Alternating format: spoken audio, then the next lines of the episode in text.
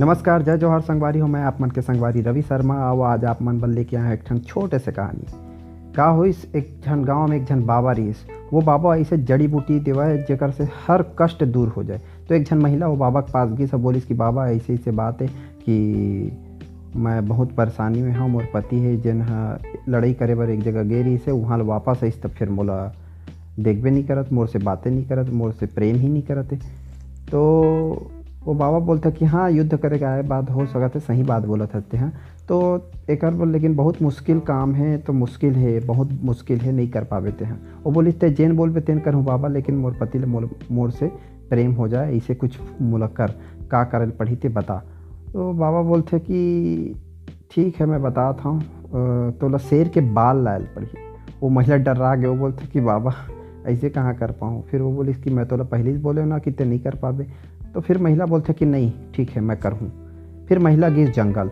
अब जंगल में शेर के एक एक दहाड़ ला सुनिस तो डर के फिर महिला वापस आ गई।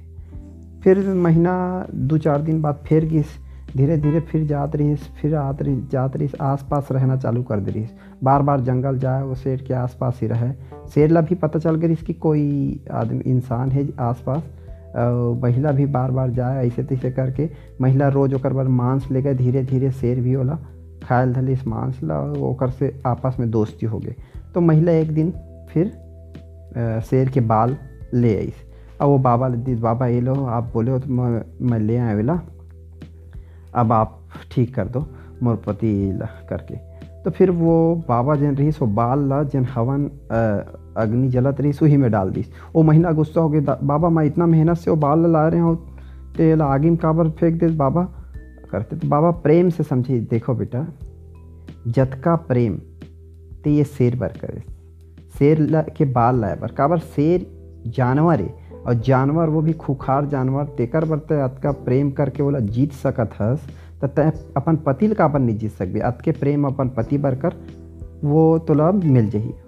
तो हमार का करथन कई बार कि खुद प्रेम ठीक से कर नहीं पान। हम सोचतन कई बार हम ही प्यार करत और सामने वाला नहीं करते भैया, सामने वाला भी प्रेम करी आप एकर से पाओ प्रेम करो, जो आपसे प्रेम करते तब आप ला जीवन जिए की मज़ा भी आई